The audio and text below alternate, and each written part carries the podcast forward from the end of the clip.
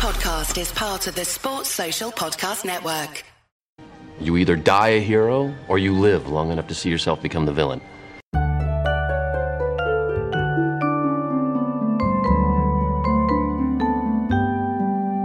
Tis that time of the season where we gather and give thanks.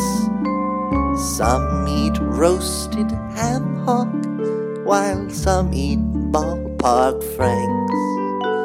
But one thing we agree on, and this I can't deny, every last November Thursday, a turkey has to die. Gobble, gobble, gobble, gobble, gobble, gobble, gobble.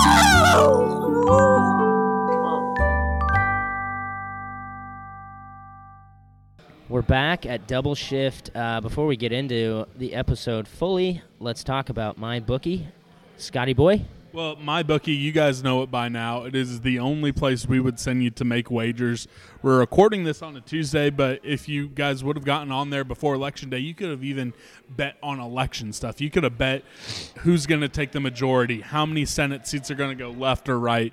It's honestly the best site. Not only can you do fun stuff like, you know, politics, reality TV, but all your sports, in-game wagering, live fantasy football overs and unders. It's literally everything you could want. Who knows? Maybe they're going to have odds for future head coaches at schools. We don't know. I don't make them, but I mean, either. It could be on there. I don't know. You have to get on there and find out. And if you're going to get on there and find out, use our code ARMCHAIR. It has recently changed, so pay attention. It's ARMCHAIR, ARMCHAIR, ARMCHAIR. That's 100% match up to $1,000. You take $1,000, you put it in there, you have $2,000 to play with. And since all of you guys are the smartest podcast fans in the world, you would shortly turn that into $1 million. Remember, you win, they pay. That's right, guys. Head over to MyBookie and sign up using our new promo code. We're at our favorite brewery in Kansas City. It's Double Shift. It's where we like to be every Tuesday if we can. My beer of the pod today is Monster Tribe. It's a Brute IPA. It's my favorite IPA that they have on tap right now. And yours is a unique beer that I really like as well. Oh, love it. It's a coffee blonde called Bring Out Your Dead. A little bit of spooky because I can't quite give up the spooky life. I didn't choose it. It chose me. Speaking of spooky, we retired the spooky theme for a while.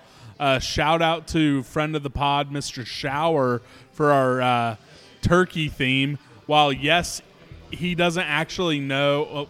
He doesn't actually know when Thanksgiving is. It's the fourth Thursday, not the last Thursday. But it's all right. It's a funny theme. It's the most absurd theme that we've had so far. I really like it. Upon listening to it again, I was like half asleep when I listened to it the first time, and I thought it was ridiculous. But shout out to Austin Schauer and Ellen Keegan for doing those theme songs for us. They're freaking great.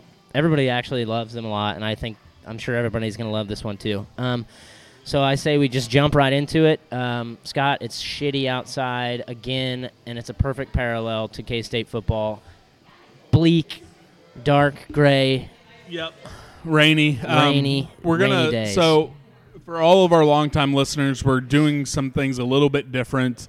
We are taking the Bill Snyder press conference out of the Wildcat Roundup, which is now going to the end of the show so we can talk about basketball. We do not have primers for you guys this week because, quite frankly, we thought there was going to be some major news dropping and we wanted to save a little time.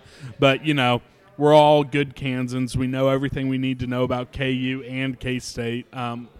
Stay tuned. Hopefully we can get back to the primers next week. But if not, we're getting a ton of material to talk about. We're going to start with Bill Snyder. We're going to start with that press conference.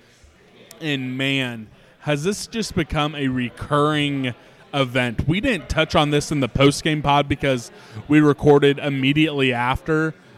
Did not hear this post-game quote, but he, just completely dumped on Isaiah Zuber, and he was asked about that in the teleconference, and this actually isn't even in my rundown that I did, but he was asked about, you know, just going after an individual player, and Bill almost acted like he didn't remember doing it. He goes, well, I would never put a loss on one individual player. If any individual, would be me. And then he said he didn't even talk to Isaiah afterwards, and that 100% made a massive divide in the locker room. And then when asked about the lack of playing time for Isaiah Zuber, he was the 5th wide receiver used on Saturday. Matt Hall asked what he needed to do to get back on the field. Bill completely just sidestepped the question. He didn't answer it. He said something along the lines of, when a team tries to focus on taking a player out of the game, he's not going to get any touches. Well, that doesn't have anything to do with what Matt asked. I said something in our postgame pod about how it seemed like Zuber was just invisible on offense. Well, I went back and looked at it, and that's one of the bad things about recording on Saturday. You don't have time to look at it after the fact. Well, he was barely on the field. He played like 6 offensive snaps the entire game. What's going on there? I don't know. I mean, he's genuinely our best weapon at wide receiver, and I don't know if I don't want to speculate on anything. Maybe he's in the doghouse or something like that, but and maybe Bill genuinely did not remember doing that, which is a problem in and of itself, but it just seemed like he was glossing it over, and yeah, it was a non-answer. He dodged the question entirely, and you know, that's the problem with technology today. We can just run it right back, exactly what he said. You know, he said, I don't know if it's the entire special team unit, but one youngster who made a mistake, you know, leading to the touchdown. And that's literally 2 minutes into the game. He knew what he was doing when he said that. And come on, he's a veteran. He's been in the job at K-State for 25 years. He knows exactly what he's saying. And it's not the first time that he has done it this year. So I don't know. It's just...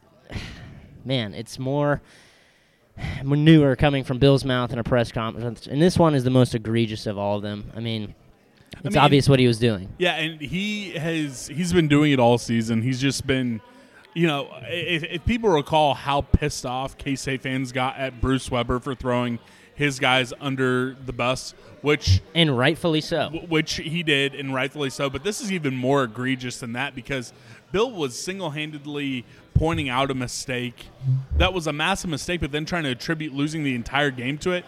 That is just absolute trash. And there were some folks who were trying to defend that comment, which is even funnier. But yeah, it was, you know, like, it was obvious to most people what he was doing earlier in the season, you know, with like Skylar Thompson, but it was slightly veiled shots at him, I think. This was literally blaming a loss on Isaiah Zuber's mistake, which came 2 minutes into the game, and it's just a ridiculous statement all around from a legendary coach that should know better. I mean, it's ridiculous. It is ridiculous. The next thing that's ridiculous, and it's not ridiculous because it's not true, because it's 100% true, but it's ridiculous because it's come to this. Bill was asked a question about the talent gap between K-State and KU, and Bill said there is let me get this right, that the talent gap is closing between K-State and KU. And when someone asked, well, why is that, he just, again, didn't answer it. But it is a direct reflection on his recruiting philosophy and how much of a lack of emphasis he puts on recruiting. And I'll say this right now, if you go pure talent on the roster, I think the talent gap is gone. I don't think there's a gap. KU probably has, in several spots, more talented players than we do. They certainly have more team speed than we do.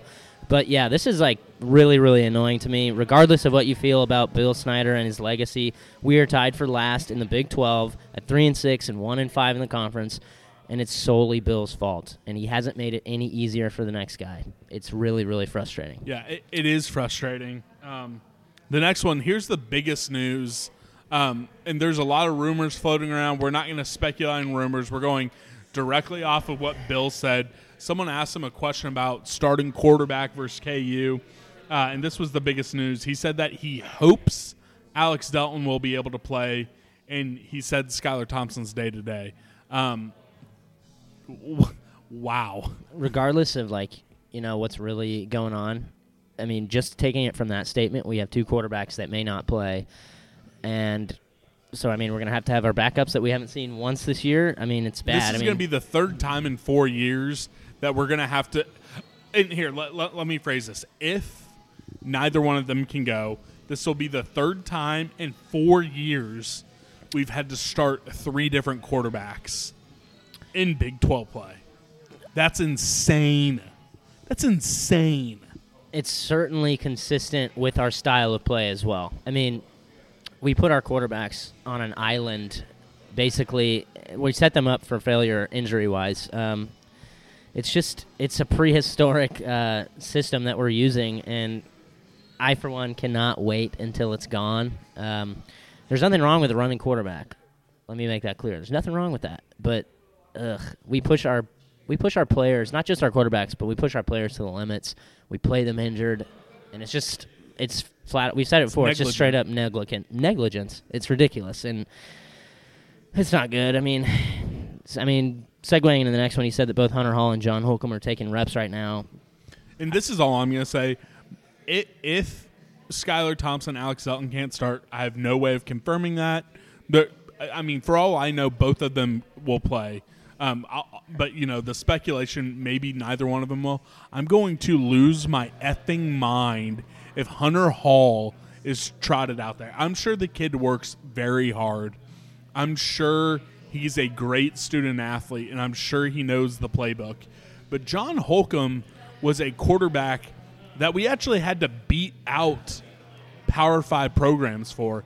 He's a scholarship player. He's an actual talent, a projectable talent, a guy that we can groom possibly into being a legitimate Big 12 starter.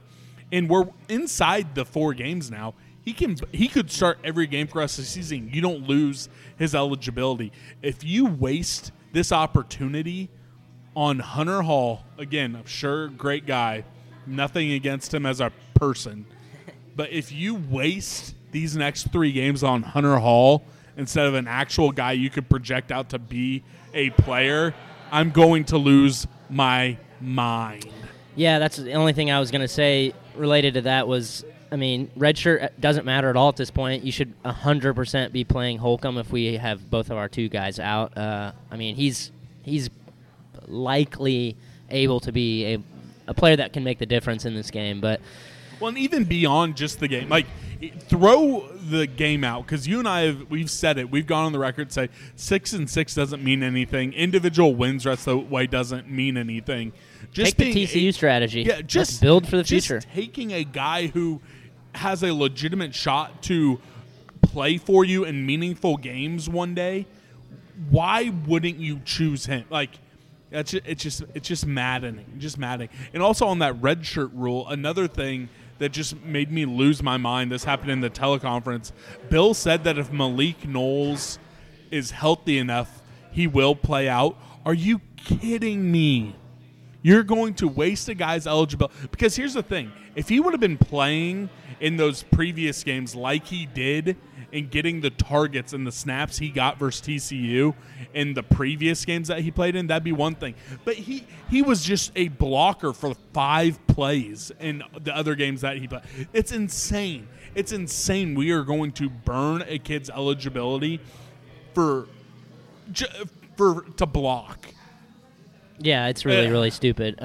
It's a complete waste. No reason to have played him the previous 2 games. No, absolutely not. He was 100%. I'm glad we used him the way we did versus TCU. But it's just depressing how Bill Snyder is getting to the point where he's negligent when it comes to player safety and for their futures. Just so short-sighted, too. Like, it makes absolutely no sense. It's just very disappointing to see him go about it the way he is. The final thing that he touched on, he was asked a question about why punting from the TCU 33-yard line on 4th and 2. He quoted, he said that we've been successful with the pooch punt this year, and we've had lack of success on 3rd and 4th down this year. Are you like, okay, props to him for giving an actual answer. Like, okay, it's a fine explanation. It's an explanation, unlike half the other questions he gets asked. But are you kidding me? We've been just the quote, we've been successful with the pooch punt this year. It's just like so depressing. With 30 mile an hour wind behind you? There's okay, Bill. There's no reason to be that conservative when you're 3-6 on the road, an opponent's 33-yard line in a must-win game. Defense is playing well. You know, I'd have felt fine making them go 70 yards if we didn't get it. I mean, who cares? That kind of seems, I don't know. It's not necessarily a non-answer, but it's like, it is. I mean, he explained it, but it's to me, it's still like, it's a weak answer. I don't like it. So this week was interesting. Pretty, let's just say K-State Twitter was boiling at one point. There's been a lot of Bill speculation. Lots of people thought that, you know, an announcement might come on Monday or, you know, sometime today, maybe possibly the Tuesday press conference, but it's not looking likely that that's going to happen this week. What's your take on any of this? Well, there was a period of time where I think just about a lot of people on the inside and folks with inside sources were thinking the news might break Monday. And I think a lot of people had very unproductive afternoons. I was just like glued. Everyone was waiting for practice to end and hoping that the news was going to break.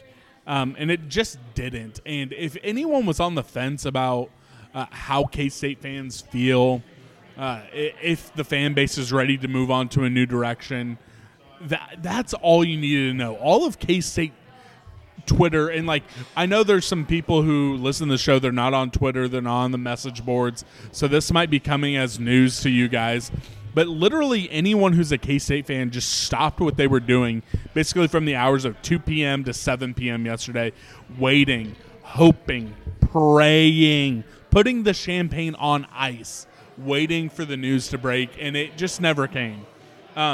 Yeah, I was depressed after us. I had hit a peak. I was peaking like about 4 o'clock, and I was just like, man, please give me that perfect refresh with the good news that he's announcing his retirement. But it didn't come. It's a lot of smoke. There's still a lot of smoke. And let's just say neither one of us believes he's going to come back. No, I don't. I think we are far 100% past the point. He's gone. I really do. I think, you know, we've both heard some stuff from individual sources. There are folks far more connected than us that are saying it's not going to happen. I think the only piece of the puzzle left is for the official announcement or for someone – reliable enough to just confirm, yes, it has been verbalized. But God, it's just, I mean, I know I wanted it to happen. So I guess my question to you surrounding all of this is, should it happen before end of the season? I mean, I think I know where you are, but I've seen a lot of people that say, no, he shouldn't do it. He should be able to announce it whenever he wants. I don't think – I think he's lost that. I think to just, you know, calm the fan base and calm his locker room, he needs to say, I'm not coming back, because every week it keeps getting worse. I agree. You put two questions on this outline here that you made that I like. And one is, you know, can Bill do anything to salvage this situation? And my answer to that is no. The only move for him is to step down and retire as soon as possible, and it's for the good of the program. I'm done sugarcoating it. I don't care about past feelings for Bill. There will be enough time to honor him.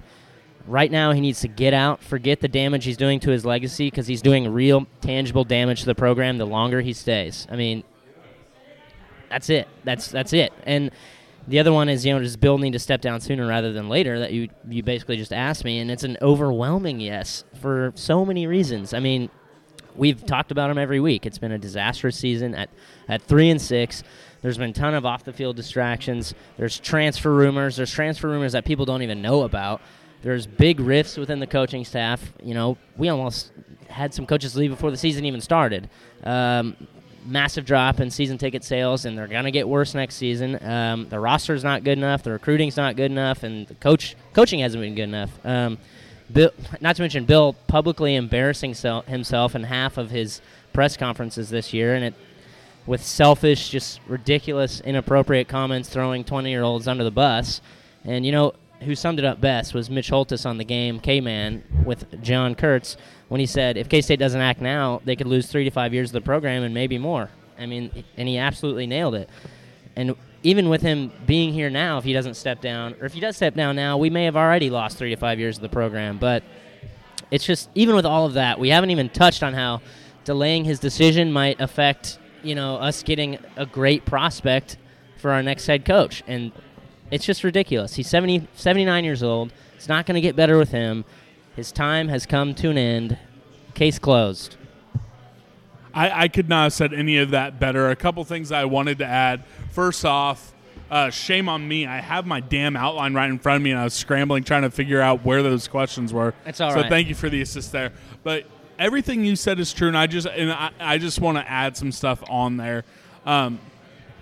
We're at a point where everything is so toxic. You mentioned the rifts amongst players, the rifts in the coaching staff, the rifts amongst fans. This has been getting progressively worse, honestly, since since the West Virginia game. I mean, Mississippi State was bad, but I think a lot of us knew there's a chance for that to be ugly. Bounce back versus UTSA, but then that West Virginia game was so bad, and there hasn't been any relief. Like, yeah, we were able to beat Oklahoma State, but we haven't even been really like. We competed versus Baylor, but you weren't even competitive in the first half versus Texas. It's not even a good win. They're not good. No, the Big 12 isn't even that good. Like, we got smashed by a West Virginia team that, like, you know, they're all right, but the top three in the Big 12 are. It's just all right. Oklahoma, I think, is the only team that can take that next level. But it's just like everything just keeps getting progressively worse, and folks are just clinging on to this end of the schedule, hoping you can pull something out. There's still a handful of people who are on this train of, oh, if he can win out, let him stay. Like, that's just asinine. I don't understand because Bill even talked about how, oh, he doesn't listen to anything on the outside. He only worries about what's going on inside of the locker room. Like, Bill, everyone knows what's going on inside the locker room. How do you just blatantly stand up there and lie to everyone like that? I mean, I don't know what I want them to say. Yeah, I saw on KSO everyone wants me to go, and Twitter folks are just talking about Seth Luttrell. Like, yeah, I see it all, but LOL, I don't know. Like, I understand. I don't know what I want them to say, but yeah. It's so bad. Like, there's even some stuff. We're not going to dive into the specifics on this podcast, but we're even starting to hear some stuff about, you know, assumed that team leaders just, you know, everyone hates them now because they're just standing up for Coach Snyder. It's getting I don't know if I've ever heard rumors of things being more toxic. Yeah, I mean, for him to get up in this presser to say that things inside Veneer are fine is absolutely hilarious. I mean, it's just sidestep the question. Knows. Don't just blatantly everybody knows that it's a mess right now, and it's just we've come so far past the point of it's time to go that it's just like, I mean, we're beyond treading water at this point. We drowned 3 games ago, and you know, I'd say, shit, it's been toxic. It's been toxic at K-State football since 2015. I mean, it's not just this season. It was Dimmel left, but Dimmel and Bill hated each other. I mean, there's so much rift going on here, and after it's even worse now. Yeah, Bill, whenever Bill came in to calm the waters, but it looks like a damn wakeboard contest. But God, he would have been the biggest legend if he had left after 2012. Just came back 3 years. I'll win a Big 12 championship.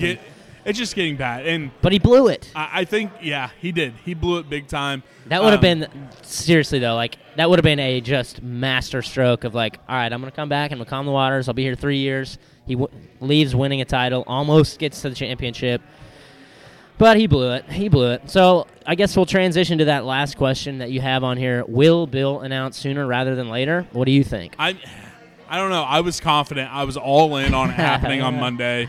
100% confident, but I don't think so anymore. I think I'm to the point where he is not going to announce anything until God, I almost feel like after the season. I feel like he's going to call everyone back 2 weeks after, and if that happens, I'm going to vomit. Like, if the final game comes and goes and his end of the season press conference, the Tuesday after that Iowa State game comes and goes, and he doesn't retire, I'm going to vomit. Scott's going to vomit. Yeah. Part of me feels like it could happen at any time, but the longer it drags out, the more anxiety I get about the situation. I mean, it would be bad for him and everyone to take it to the end of the season. You know, I can't speak for Gene Taylor or what's going on in Gene's mind, but from what I hear about Gene Taylor, I'm confident that he's going to do what's necessary for the program. I don't think it's going to get to the end of the season, but I do have a small fear that is creeping inside of me that this is never going to end. Yeah, we're going to be in purgatory forever. Yeah, and I also believe in Gene. #BelieveInGene. And I have all the confidence in Gene in the world that he's going to do what's right for K-State football. That's not going to stop my anxiety.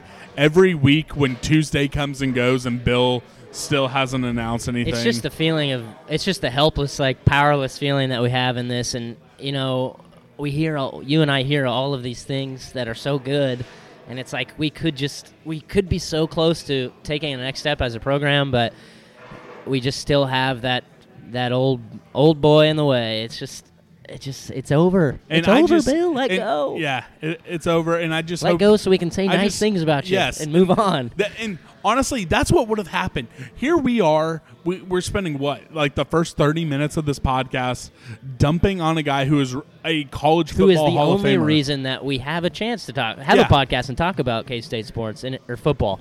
But it's it doesn't mean that what he's doing right now isn't wrong and totally inappropriate. So, well, yeah, and we should this entire start to the podcast should have been thank you for everything you did, Bill. #ThankYouBill, and then debuting our head coaching hot board. That's what this should have been. This is what all this time should have been. But instead, we have to talk about how he is an ass in press conferences, how he blatantly lies, how everything's falling apart at the seams, and that sucks. That is not fun. I know, but hey, I said it earlier. There will be a time to honor Bill, but now is the time to call for arms, and it's over. We got to get after it. Yeah, I agree. Unless you have anything else to say, we're going to do a quick pause so we can get a refill on beer and then maybe a musical interlude. That's right. We'll be right back in a couple of minutes. Talk about our keys to V and all sorts of other fun stuff. Be right back. I'm depressed.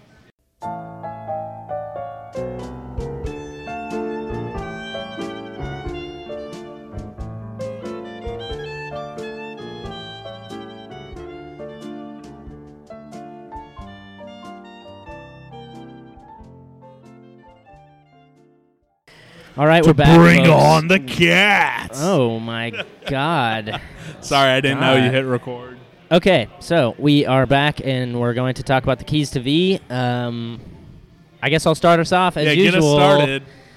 All right, this one's pretty stupid, but I'm just going to say it. Enjoy yourselves. I'm taking this back to the basics.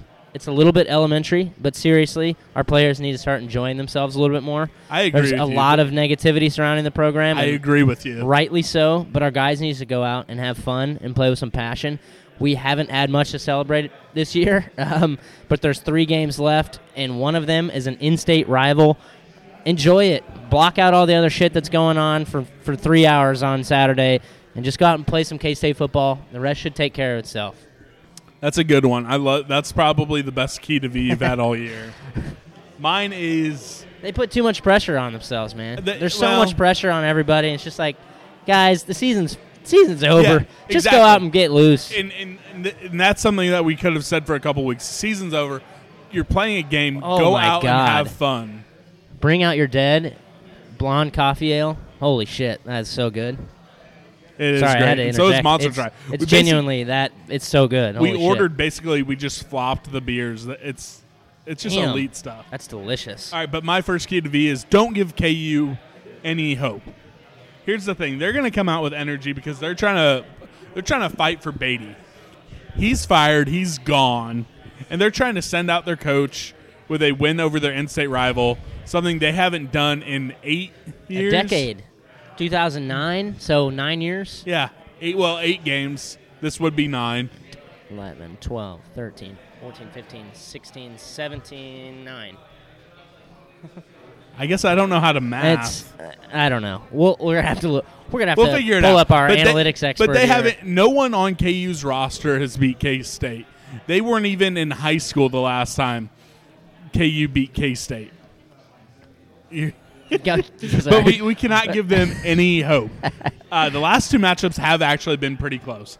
Last year was like, what, 10-point game? 10-point game, and it was 2 minutes to go. It was a touchdown, and they had the ball. Yeah, so. You can't give them any light of hope. You have to just get after them. You have to snap their necks before the game starts, because here's the thing. If it's a fight, if there's going to be a battle, I really don't know if K-State's mental state, fan base, or players can handle that. You have to end this game as quickly as possible. We're going to know who's going to win this game in the first quarter. I really believe that. I agree with you. I think if it's a battle, if it's close. We are in trouble. We have to get up big. That's why this is a key to V. Yeah, it's scary. All right, my next key to V is don't lose by special teams. We've done a complete nosedive in the special team department this season. Something that was once a weapon has turned into an absolute liability. We lost at TCU solely because of our special team play. I'm putting it on the back of the special teams. So I'm saying, at the very least, don't have a calamitous, costly games at special teams. Just be sound. Be sound. Do your jobs. You don't even have to win the game. Yeah, just don't be the reason you lose. Exactly. Those are 100% your two best keys to all right, all thanks, year. Man. We're finally hitting our stride. Hitting our stride. Mine is pulling ourselves out of the depths of hell. I know. And this one I tried to, because last week we were so focused on defensive-sided stuff. I tried to get a twofer because, you hit special teams. We both had some kind of abstract ones, but mine are have the better running backs. KU has Puka Williams, who is literally a home run threat. Oh, excuse me. Burp on mic for Rob. No. Yeah, shout out to Rob. Great bonehead. So Puka Williams has home run threat. Every time he touches the ball, he can take it to the end zone. And then Khalil Huber is one of the best, second backs in the Big 12.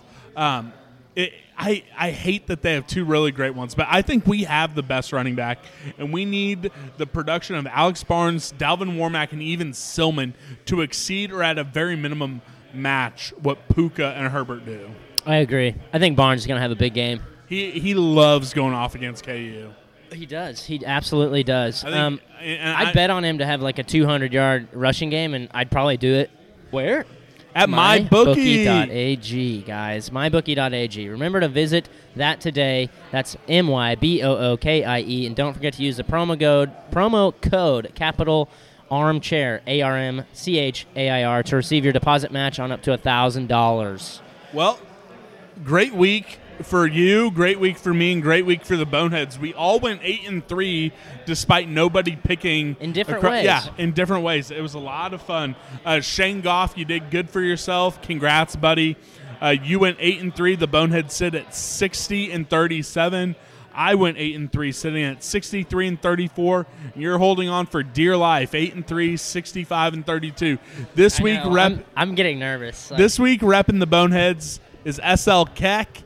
And y'all remember Betty the Astronaut. We've had them in our show a couple times. They're playing a show at the Bluemont Hotel on Friday, 7 p.m. If you're not going to be in Bramlage Coliseum, but you're in Manhattan that Friday, you better be at the Bluemont Hotel watching Steve and his band kick some ass. He's repping the Boneheads this week. As always, we're going to say the Bonehead pick first. This year we're going to Grant, and then I'll – finish us off, and Grant will go second next year. What time is Steve's show? 7 o'clock at the Bluemont Hotel. Oh, man. I was hoping it was a little later, because you could probably do both if you're going to the basketball game. No, I'll be at the basketball game. All right. Well, if you're not at the basketball game, go check out the show. Let's start off with first game. Go ahead. TCU, take it away. TCU at West Virginia, 11 a.m. Saturday, FS1. Steve is singing Country Roads Take Me Home. West Virginia big. To the place I belong. That's a sweep. Bedlam, Oklahoma State at number 7, OU, 2:30, ABC. This is a Saturday game. Boomer Sooner. The pathetically most lopsided rivalry in the country will get even more lopsided. Boomer Sooner. That's a sweep. Iowa State, now the number 24th ranked Cyclones, hosting Baylor. And great. This is AP poll. College Football Playoff poll releases after we're recording this. So Iowa State hosting Baylor Saturday, 2:30 FS1. Steve is going with the Cyclones. Woof. This is going to be a tough pick for you. It must be. I'm going with Iowa State, too. They have too much to lose, and I do think that they're a pretty sound football team. They're up and coming. They're really actually pretty darn good. I'm a little bit jealous of them.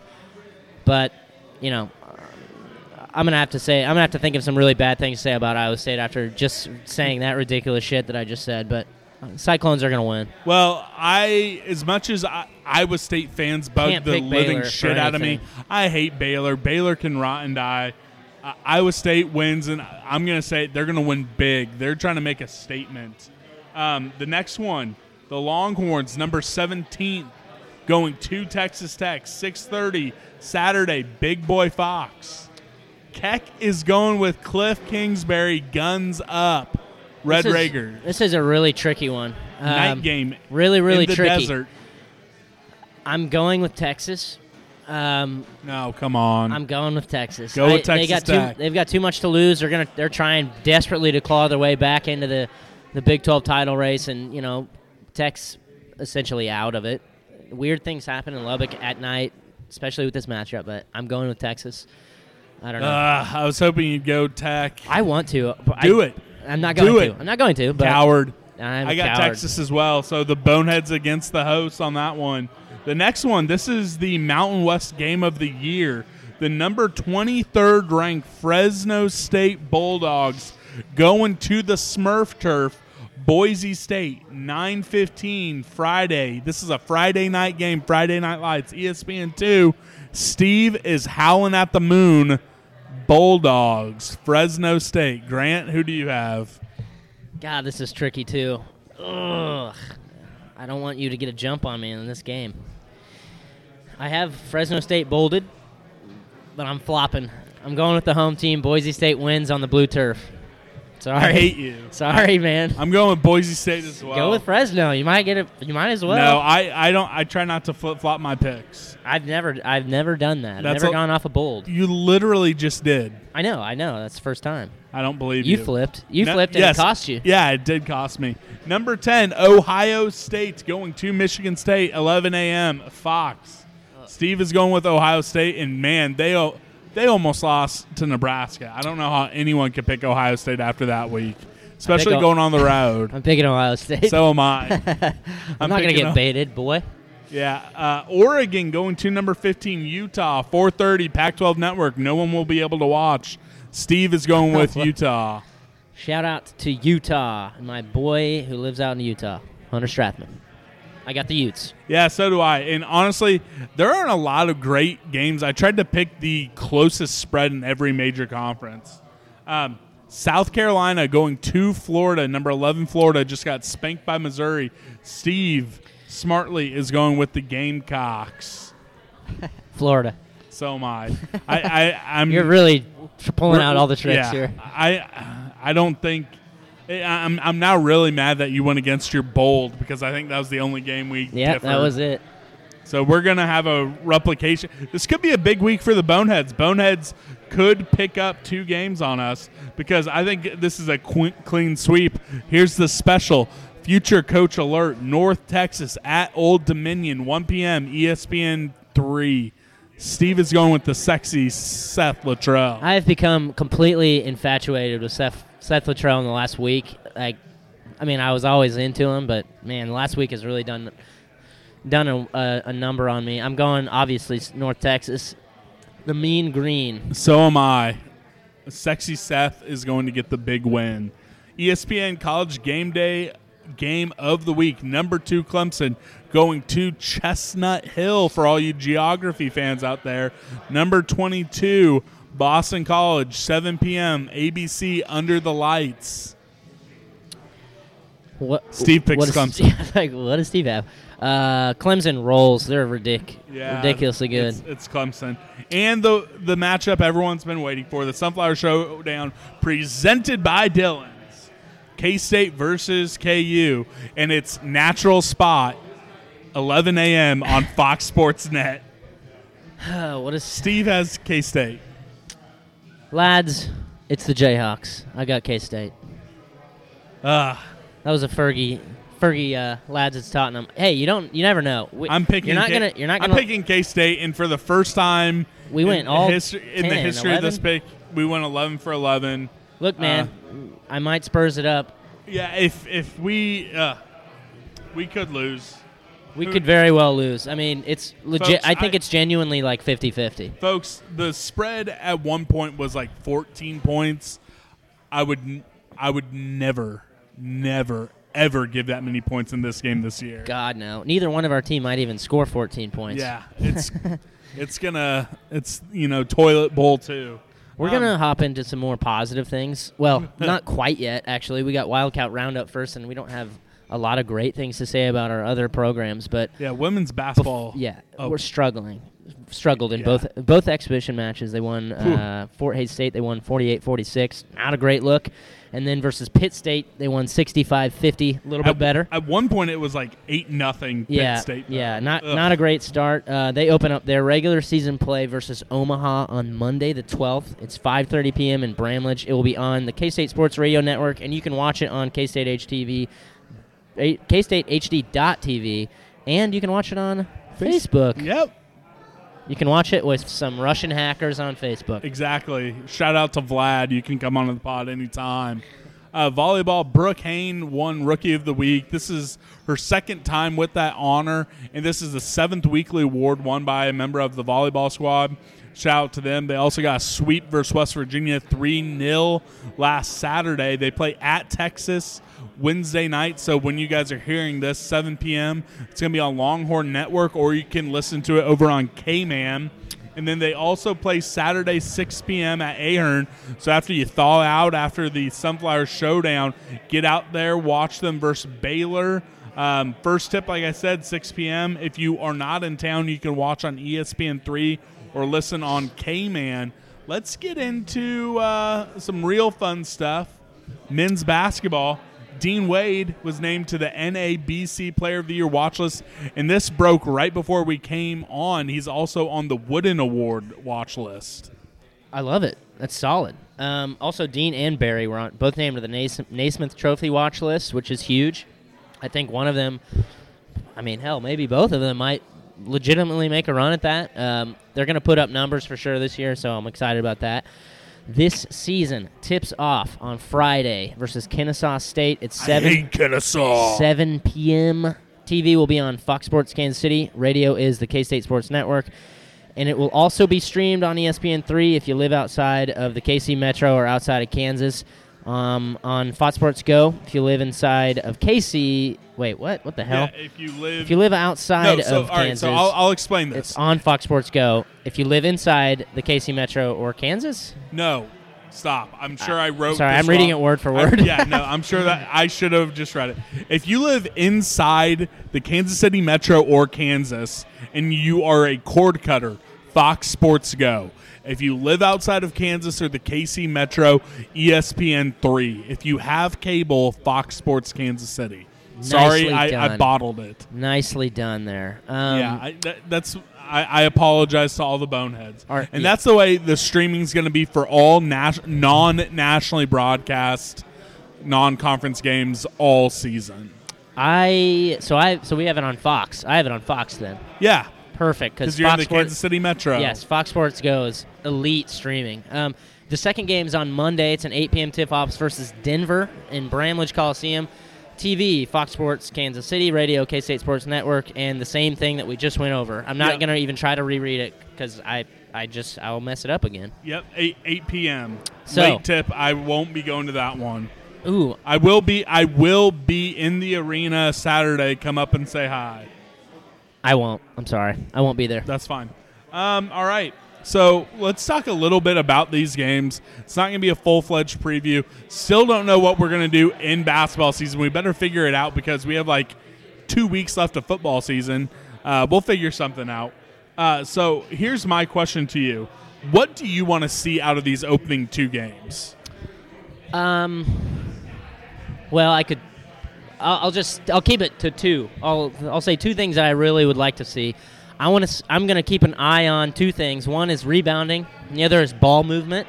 For a team that primarily runs a motion offense, we we can be very stagnant at times, particularly last year. We rely too much on one-on-one ball.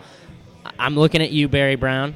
But, hey, it's not your fault. It's not your fault. They gave you the ball at the end. That's what they're asking you to do. But last year it was a major problem for us. It caused several long scoring droughts, and I hope that we've improved that this year. I want to see the ball moving around more, a lot more. And rebounding, you know, we were a really poor rebounding team last year. I think we were last in the Big 12. This year I expect a big improvement in that department with the addition of Trice, the physical changes of McCall Mayween, Levi Stockard, and even Dean. You know, Dean's gotten a lot bigger, and he's a great rebounder. So shut up, Siri. All right. That's what I want to see. That's two things that I would like to see this year. If we improve on those two things, then well, I didn't even ask for the year. I was just looking for the first two games. Oh, hell, first two games. That's what I want to see. I want to see the big men really establish themselves. I want to see who's going to jump up and grab that third spot because I think, you know, Dean and Mac, I almost, the way Dean plays, I almost consider him an extension of the wing. But, like, of that true five post spot, I want to see someone step up and say, I am going to be the guy coming off the bench. And I think it needs to be Trice, because between Trice and Mac, they have the flexibility where they can play both the 4 and 5, and we're going to need someone to step in if, God forbid, Dean gets in foul trouble, gets hurt, and then X also is in trouble. So that's the first thing that I want to see. So and that really comes down to who's going to step up: Love, Shad, Stockard. And then after the next, I mean, because I think it's going to be Stockard, so it's really going to come down to Love and Shad. I need to see one of them. The second thing I want to see is the continued development of the guard depth. Folks are literally, you know, walking around with boners over Sean Neal Williams and swaggy Mike McGuirl. I'm not saying they shouldn't have those erections, but what I am saying is I need to see a little more before I'm going to have a flagpole in my pants. Boner Watch 2018. Yeah, Boner Watch 2018. I need to see a little bit more. I'm still all in on Cam. I know people don't like hearing that. I know people want to hear, you know, Sean Neal Williams breaking in, Mike McGuirl getting more playing time. Cam is going to be solid for this team, and I need to see more from Mike McGuirl and Sean Neal Williams before I go all in on that bandwagon. So those are the two main things I really want to see in these next two games. I want to basically see it's all about depth. I could have, you know, saved the listeners 8 minutes, just said I want to see depth, but that's no fun. No, that's boring, man. So Bruce did come out and say that Barry Brown would have been able to play if it's a real game. Well, Friday's a real game, and we're all expecting him to be available. I think he said on K-Man with – I'll say it. Friend of the show. Shout out to John Kurtz. Hey. Yeah, he can be friend of the show. He's a friend of the show now. So he did tell him he expects Barry to play. So, first off, do you even want Barry to play? Second off, if you do, how many minutes do you want him to play? Yeah, I want him to play. I don't think Barry is. I don't think this injury is worth worrying about at all. I think 20, 25 minutes for Barry's fine with me. He freaking played 40 last year. You know, these early games are great for ironing things out, but they're also great for getting younger guys experience in minutes. So, you know, I think Jada, McGuirl, Neal Williams, they'll get plenty of time. But if Barry plays 20 minutes, that's fine. I mean, we don't want him to sit out for too long. We want to shake that rust off. And hey, if Barry is really hurt, even slightly, it's better to be hurt right now. It's not something I'm really concerned about at all. We've been agreeing too much, so I'm just going to change what I had on my outline. This is what I'm going to say. I don't want to see him both on Saturday and Monday. I think play him in one of those games between 15, 20 minutes because you shouldn't need Barry Brown to beat Kennesaw State or Denver. I say only play him in one of those because I understand it was an exhibition game, but if he was hurt or injured enough to the point where you're not going to play him in the exhibition game, we should handle those two teams. And I understand legacy building and stat building and all that type of stuff, but if it truly was that bad he couldn't even suit up versus Pitt State, only play him in one of them. So we disagree. You know, if if he doesn't play, I totally back that decision. So it makes sense. Both of us gave answers to this final question, but I will re-ask it just so the listeners can play along at home. And, hey, everyone tweet into us the answer to this final question. If you could only watch and zero in on one player over these next two games, so it might be different than your calls, but you could only zero in on one player for these two games, who are you zeroing in on and who are you watching? I got to pick one? Fuck. Well, it's hard not to. I'll give you two. There. Fine. Two. I'm just going to take this question and run with it. You know, it's hard not to want to really zero in on guys like Sean Neal Williams and Austin Trice, you know, because they're new and they're intriguing. But I think I'm going to be watching Cam Stokes pretty closely. I'd like to see what he's worked on in the offseason, mainly to see if he's improved on his weaknesses like getting to the rim, defending, and, you know, physically being a more physically imposing player. We know he likes to be a sniper, and he's a great assister, but you know, to put it frankly, he absolutely needs to be a threat getting to the bucket and needs to be able to contribute more offensively so we can take that next step as a team. I'm going to keep going. Other guys I want to see, Mac, got to see him grabbing boards. I'll stop there. I have more, but I'll stop. I'll let you take it away. Someone who we haven't talked about, one guy I'm going to be zeroing in on, Xavier Sneed. I want to see him move a little better without the ball in his hands. I want to see that explosiveness out of him. He has the mid-range shot. I know if he can get the three-point shot falling, that's what's going to get him to the league. But I want to see that explosive. I want to see backdoor cuts going to the rim, and I want to see him exploit the other teams using his elite athleticism. And then the second guy I'm going to watch, I mentioned it. I'm going to say Shad. I really want to see. I had high hopes for him, and he didn't even. He was the last big guy off the bench, but I feel like he has the body and that athletic drive that he can be the big guy who takes the biggest step forward this season. So those are the two guys I'm going to watch. Boneheads, you can tweet in one or two. I want to hear who you guys are zeroing in on during these two games. I just.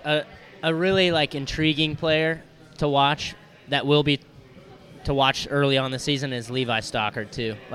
I'm really interested to see what he's going to look like because we're going to need him. We needed him last year. And he honestly, in all reality, he's going to be the third big if you're not considering Dean and big. So third or fourth big, depending on how you classify Dean. From what we've seen so far, he looks much quicker. He changed his body, much stronger. We're going to need him this year. Last year, there were games where if we weren't getting it from Mac, then it was like we're not going to get it from anyone because we basically had to change our entire strategy last year if we were not getting any contribution from any of the big guys because we just didn't have the bodies last year. And, Stockard contributed a little bit, but he struggled pretty badly last year, and I'm super – it was great hearing what Bruce said on Bruce Pod when he said that Trice coming in was the best thing for Levi Stockard because, death is such a good thing. Competition breeds that killer instinct in some players, and I can't wait to see Stockard because I think he'll have, a legit solid year. He's not going to carry us or anything, but I think he will contribute in games, and people are sleeping on him a little bit. I agree with you. But I'm really enjoying watching everyone. I love this team. It's seriously such a great, We've given KU shit for so many years for being fuck football season. When is basketball coming? And I get it, man. Football's just been exhausting. It's been tiring, and it's so nice to just be able to enjoy watching K-State sports and being able to just talk about players with joy. And Bruce, love Bruce. It's been nice to love the coach, King Bruce. He's my king. All right. Oh, and Grant just spilled his entire beer. What Classic. A loser. All right, so we're going to wrap this up with a few pieces of housekeeping news. First off, every single person, because it's Sunflower Showdown Week, who tweets in what the state reptile is, the state amphibian, and the state tree will get an entry per answer to a drawing for the K-State versus Vanderbilt tickets. That's right, amphibian, mammal, and tree. Actually, and reptile. You can get up to four. You can get up to four entries for a ticket to K-State Vanderbilt. Me a completely saturated wet towel to wipe this up. Like, I don't know what the thought process there is. Like, all right, go ahead. Yep. So you can get up to four entries. Tweet it at Bosco's Boys and or Scott Wildcat, and we'll get you entered in for those tickets. The next drawing is happening after the K-State KU game in our review pod, so be sure to get them in. Steve Keck, he has a lot of entries. Make sure you guys get in there so he doesn't get the free tickets. The next piece of housekeeping news. I'm going to put the link in the show notes. We have the sexiest sweatshirt for sale. It is that of, it's modeled after those 1980s NFL sweaters. Color block purple with Bosco's Boys on a gray sweatshirt. They are awesome. And then finally, we have our Bosco's Boys Christmas koozie for sale as well. You have to look for it on Twitter. If you aren't a tweeter, try to get in touch with me. I'll send you pictures if you want them. $4 for the koozie. You can get two for $6. It comes with a Scott Wildcat thank you note. And guess what? For the tweeters only, be on a lookout for our account for a package for all three koozies. Remember, that's $4 for the Christmas koozie. You can get two for $6, and we'll have a package that has all three Bosco's Boys koozies. That's all the housekeeping I have. We're trying to give away swag. We're trying to get people to games. It's going to be fun. Grant, what do you have to say? I can't wait to get myself one of those sweatshirts. It's really, really great looking. I don't know. I'm a little shook by just spilling my whole beer. So I don't have much to add. Guys, thanks for listening. Love you guys. Shout out to Austin Schauer and Ellen Keegan for doing keep doing our new theme songs. They're great. We really enjoy them, and I can't wait to hear what the Christmas one's going to be like. So, guys, happy holidays. I hope you enjoyed your – hope you had a safe Halloween. Thanksgiving's next. Beat KU. Meet me at the Cathead.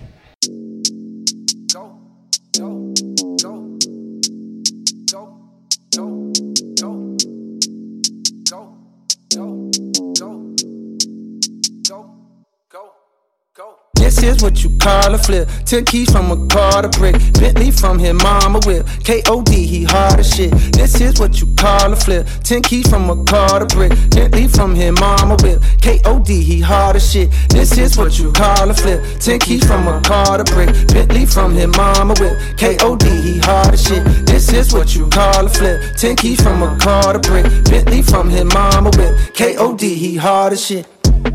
Wow. Niggas been cramping my style, blowing my high, they wanna reply. The number one question is how? How does it feel now that you own? How much you worth? How big is your home? How come you won't get a few features? I think you should. How about I don't? How about you just get the fuck on my dick? How about you listen and never forget? Only gon' say this one time, then I'll dip. Niggas ain't worthy to be on my shit. Haven't you heard I'm as cold as a tip? Tip of the ice with that tip, the Titanic. Don't tiptoe around it. My shit is gigantic, as big as the fucking Atlantic. I'm lit, bitch. This is what you call a flip. 10 keys from a car to brick. Bentley from his mama whip. K.O.D. he hard as shit. This is what you call a flip. 10 keys from a car to brick. Bentley from his mama whip. K.O.D. he hard as shit. This is what you call a flip. 10 keys from a car to brick. Bentley from his mama whip. K.O.D. he hard as shit. This is what you call a flip. 10 keys from a car to brick. Bentley from his mama whip. K.O.D. he hard as shit. I grew up only fuel to love. Mama, I got my first fuel to blood. I'm hanging out and they shoot up the club. My homie got pharmaceutical plug. I smoke the drug and they run through my vein. I think it's working, it's numbing the pain. Don't give a fucking on someone insane. Don't give a fucking on someone insane. Add this shit daily. Sip so much activist, I convince activists that they should pay me. A practice made perfect, I'm practices, baby. A practice made perfect, I'm practices, baby. Platinum is riding in back like Miss Daisy. Platinum this and I own masters, bitch, pay me. Y'all nigga trapping so let's go daisy. My nigga sell crack like it's back in the 80s. No, your nigga, he acting so crazy. He serve a few passes, he jacking with Mercedes, he shoot at the police, he clap at old ladies, he don't give a fuck if them crackers gon' hang him. Bitches be asking what have you done lately, I stacked a few years like my lesson was shady. My life is too crazy, no addict could play me, my life is too crazy, no addict could play me. This is what you call a flip, 10 keys from a car to brick, Bentley from his mama whip, K.O.D. he hard as shit. This is what you call a flip, 10 keys from a car to brick, Bentley from his mama whip, K.O.D. he hard as shit. This is what you call a flip, 10 keys from a car to brick, Bentley from his mama whip, K.O.D. he hard as shit. This is what you call a flip, 10 keys from a car to brick, Bentley from his mama whip, K.O.D. he hard as shit. Power, greed, money, Molly, weed, perks, sannies, lean, fame, and the strongest drug of them all, love. Sports Social Podcast Network.